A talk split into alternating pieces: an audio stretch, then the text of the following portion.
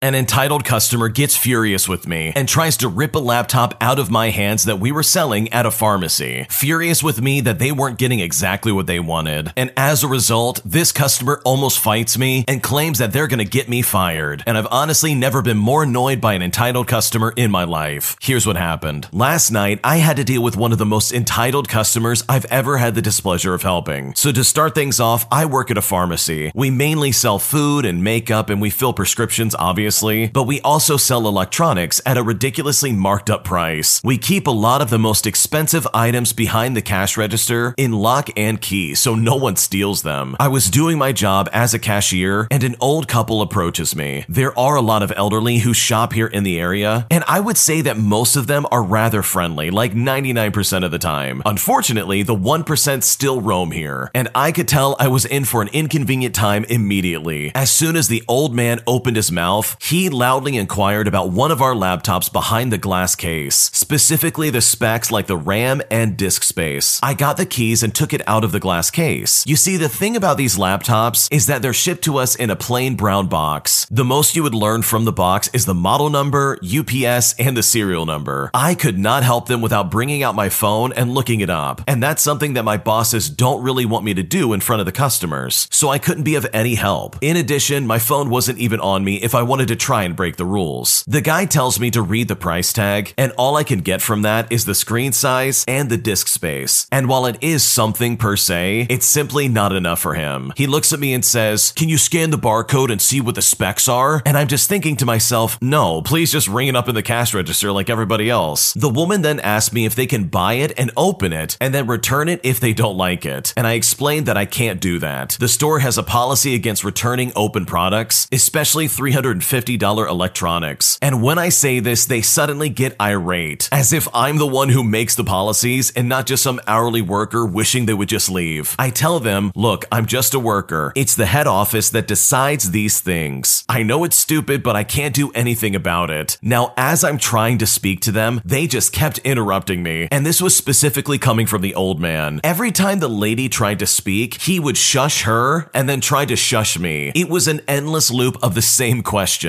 asked with more aggression and confusion each time, like some sort of feedback loop. I had an idea for a second. I write down the model number so they can look it up at home and do research that way. I was quick on my feet with that one. Not too bad of a resolution here. That is, until this entitled customer tried to grab the box out of my hands aggressively. The absolute gall of this guy. Like I'm too incompetent to read a box, yet alone the lack of manners. I turn away from his grip and I say, no sir, you can't do that. These are behind the register for a reason. I can't give this to customers. Anyone could walk out of the store with it. It's a security policy, sir. And it was right about then that I figured out I was in harm's way. Me, the lone worker who must be making all these draconian and unreasonable policies. How dare I do my job? They thought this was a free country. The old man starts yelling at me. How dare you? I've been in this country for fifty years. I don't need a little kid like you accusing me of stealing. You think I'm gonna steal from you? How dare you? This is ridiculous! And he went on and on and on. He repeatedly cocks his fist at me as if he's gonna try and knock my lights out. Then he lowers it and then repeats the action again. So naturally, I start to get a little bit worried. He then tries to lunge at me to grab the laptop again. So I try to explain, these aren't my rules. These are company policies. And they surely are not personal. I mean, what else do I do? Then the woman starts squawking at me. You should be ashamed of yourself. First, you don't let us return such a thing, and now you're saying he's stealing? He's an honorable man. He would never do such a thing. What is the point of buying anything from you people? And as always, came threats of me losing my job, simply for refusing to do things that will inevitably cost me my job. And now everybody is looking at us. I don't blame them. What else are you gonna do when you hear such a commotion? But this guy was about to throw hands. I was seriously considering just giving them the laptop because it wasn't worth this hassle of being ganged up on, and I definitely don't get paid enough for this garbage. I pleaded with them that I would call my supervisor, which I would have done earlier if they weren't giving me sensory overload. My coworker already noticed the commotion and brought the supervisor over before I could pick up the phone. She asked what's wrong, and the couple tried their best to paint me like a villain, saying that I wasn't letting them return it or that I wasn't letting them inspect it, and that I was accusing them of theft. My coworker goes on to say that I didn't do anything wrong and that that's just our policy. I mean, these guys were legit legitimately gaslighting me into thinking I was doing something wrong here for a second. They asked for the supervisor again, even though my supervisor is literally right next to me and a lot shorter. They say to this couple, I am the supervisor, and the couple's face lights up. I guess they were simply amazed that the short lady was the supervisor. Now, of course, my supervisor says the exact same thing that I told them. And funnily enough, these two were actually capable of reasonable emotions, using phrases like, I understand and oh, I see, and all without the threats of physical violence. I was honestly astonished. To spray down the grease fire a bit more, she looked up the model number on her phone on the manufacturer's site. And as always, it was much cheaper on the site. So she just referred it to them and told them where to buy it. And surprisingly, they were both glad that they got what they wanted. With all my teeth and facial expressions intact, the same way that they were ten minutes ago, they both left and thanked my supervisor for the help. And you guessed it, of course I got no apology. My supervisor flipped them the bird on the way out behind their backs. She had already given her two weeks notice, so she had literally nothing to lose. Both of my coworkers tell me I did nothing wrong, but I was so very unreasonably shaken up, so I had to take a breather. This is yet another example of that classic retail trope. The first person you speak to just doesn't know anything, but the second person always does. Also, threatening minimum wage workers, no matter how explicit or implicit said threats are, will always work out. But also, good coworkers will stand up for you and help you out in the wake of these threats, which can be hard to come by these days. So what's my advice to this lovely couple? Next time, go to some place like Best Buy, where they give you, I don't know, a warranty and a chance to inspect the item freely. This all could have been prevented if they were educated on what they were fighting for. Literally an overpriced laptop from a pharmacy. Yeah, the couple in this story were completely out of line. There's no reason for them to talk to you like that, and the fact that this guy basically tried to rip this out of your hands and potentially steal it really is just an indication of how awful they are. And the original poster has it right. It's always the second person that seems like a genius when the first person in customer service doesn't give them exactly what they want. So just be glad that you have coworkers who had your back. They saw exactly what happened, and they defended you against this weird, entitled couple. If you like Am I the Jerk, you're probably going to love Am I the Genius. Check it out, link down below in the description. My boyfriend suddenly told me that in two months he's going to study abroad in France, and I feel so caught off guard and so frustrated, and I seriously don't know what to do. So my boyfriend and I have been dating since October of twenty twenty-one, and we've had a few rough patches in the past. We've always had problems with communicating and being transparent. I try my best to be as open as I can be, and I feel like I do a decent job at it. However, my boyfriend rarely ever brings anything up and shuts down anytime I bring anything up. Two weeks ago, he randomly told me that he got accepted to study abroad in France. Although it would be just for about two months, I was never even told that he applied to such an opportunity. He told me that he applied back in January, but didn't think he should tell me because he didn't think he would get accepted. I got really upset because this was said so unexpectedly and nonchalantly, and he didn't tell me that he applied over three months ago. He told me he wanted to go on vacation with me since January, when in reality, he is most likely just going to France. And this wasn't just any vacation, but it was for my graduation. And now I feel like I can't go because it's too late to ask any of my friends. A week after the news of the acceptance, I decided to bring up the topic again because I would like to know what to expect, especially because if he was to go, it would be in a month. I brought up vacation and asked him if he made the decision to go to France or not. And when I did this, he shut down and he got frustrated that the topic was even brought up. Eventually, he got even more frustrated with me and raised his voice by saying, "You are pressuring me to make a decision. Fine, I am going to France." I got even more upset because I don't think I did anything wrong, and I do deserve to know what is going on. He has a semi-plan of what the France trip would look like, and I'm ninety-nine percent sure that he will go, but I'm waiting to hear it from him. Because it was nine p m and we had to wake up early that day, he left to go home as I was still upset. It made me feel bad that he left me upset and didn't even give me a hug or a stupid pat on the back just to make sure I'm okay before leaving. Ever since he left on Sunday, I haven't received a call from him or was asked if I would like to talk about it. He tells me that he is aware that he isn't good at communicating, but to me, it's just so unfair. I feel like he doesn't care or include me in the picture. And in fact, I don't think he sees the bigger picture at all. He texts me and we are both pretty cold to one another. He wants us to have a normal conversation, but unfortunately, after everything, I don't know how normal it can be. That is, unless we continue to sweep everything under the rug and pretend nothing is happening, which I'm sick of doing. He's able to move move on from unfinished and unresolved stuff, but I literally can't do it anymore. I feel like my bucket is overflowing at this point, and I seriously don't know what to do. This is definitely a rough situation. He just springs it on you all of a sudden that, hey, I'm gonna be going to France for a little bit. Like, yeah, that would probably really upset me as well. Like, that's kind of a thing you want to know ahead of time, just so you can try and properly prepare for that inevitably happening. Like, it really does sound like he just does not communicate with you in the slightest. And you also don't sound like a team. Like, his decision to apply for this and then not say anything to you at all, like ever, really seems like kind of a selfish decision, especially when you consider the scope of your relationship being a relationship. Like, he literally didn't involve you in this, and anytime there is a decision to be talked about, he doesn't want you involved. And that's like really annoying. I think I would go nuts if I had to deal with that. So hopefully this can get figured out between the two of you, because your boyfriend really is kind of being toxic in this moment, and I think he needs to learn how to communicate with you better, because otherwise it's just going to cause problems in the future. A server I work with accidentally took a credit card home from a customer, and as a result, another one of my coworkers is getting thrown under the bus for this mistake, and it seriously seems unfair and I don't know what to do. So I currently work at an all-you-can-eat restaurant as a food runner, and a server took a customer's credit card on accident a few days ago. At this restaurant, we all share tips, and any tip we get from the customers, no matter how it's given, must be given to the host, which is then counted at the end of the night. We get tipped out on our bi-weekly paychecks. No server is officially assigned to a table or section, so everyone pretty much just runs around and helps any table that needs help. On this particular night, we had four servers, a food runner, which is me, and a busser with no hosts and a manager. Servers were sitting and closing our tables whenever anyone was available. On this busy night, an eight-top arrives at around seven thirty, and one of the servers insists on taking this table. This customer tends to side tip a lot, and this server knows this. And this server in question also tends to steal side tips and has been caught before, but is always given a warning because he's been with the restaurant the longest. We'll call him John. That's not his real name. At around eight forty-five, the server that is blamed for all of this is frantically asking everyone if they had seen that table's credit card. Let's call her Jane. Jane is not her real name. Jane is looking everywhere and is in a panic. She tries to find John, but he clocked out and had gone home without telling anyone, which is a classic move for John. She calls John, but he doesn't pick up. She then calls the manager, but he just tells her to ask the owner in her office. Jane tells the owner everything, and she is furious. She tries calling John, but he doesn't pick up again. He starts texting me, "Why is the owner calling?" And I tell him that we are looking for the eight Tops credit card, but he ends up telling me that he doesn't have it. I tell him to call the owner because she is furious. The customer tells us that they gave John the credit card before they sat down. The owner keeps calling and calling, but eventually he picks up and is told to come back. The customers are waiting thirty minutes by this point, and they are threatening to leave. All the while, the server is telling the customer to please wait, and the server is coming back with a card. While we are waiting for John, the customer goes up to the owner and starts yelling about walking out. The owner then starts yelling that you have to pay or we are going to call the police, but they end up walking out before John could get here. He shows up ten minutes later with the card. At this point, John and the owner are trying to call their phone number from the reservation list, but they don't pick up and their card is declined when charged. The owner then turns around and blames Jane for giving the check late, but not to John. Today, I heard the owner look through the cameras and saw the customer had slipped the credit card with no cash into John's apron when they sat down. I don't know if he didn't notice or he thought he could side tip and try not to notice, but the owner is still blaming Jane for not giving the check earlier. Now, knowing the owner, I'm pretty sure they're going to try and make Jane pay for the almost five hundred dollars bill that they left. So honestly, whose fault do you think it is here? It just blows my mind that Jane is being blamed for all of this just because she didn't give the check earlier. I feel like giving the check earlier would not have helped with anything, and this all just seems incredibly unfair. The only people to blame in this situation are John and the owner. John for leaving early and not finishing up his table, but also the owner for not assigning servers specific tables. Like, this is what happens when you don't do this correctly. If they had just had specific tables and allowed servers to get their own tips, this all could have been avoided. But now, because it's basically a free-for-all and everybody can go pretty much wherever they want, this is what's going to happen. Things are going to get slipped through the crack and there's not going to be any accountability. And the only accountability that's going to be found is whoever the owner can blame. And Jane just happened to be in the crossfire. And that's not fair in the slightest. Like, that really is unfair. John should be held accountable for the table that he waited on, on, and Jane absolutely should not be thrown under the bus.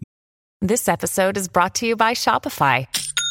Forget the frustration of picking commerce platforms when you switch your business to Shopify, the global commerce platform that supercharges your selling wherever you sell. With Shopify, you'll harness the same intuitive features, trusted apps, and powerful analytics used by the world's leading brands. Sign up today for your one dollar per month trial period at shopify.com slash tech, all lowercase. That's shopify.com slash tech.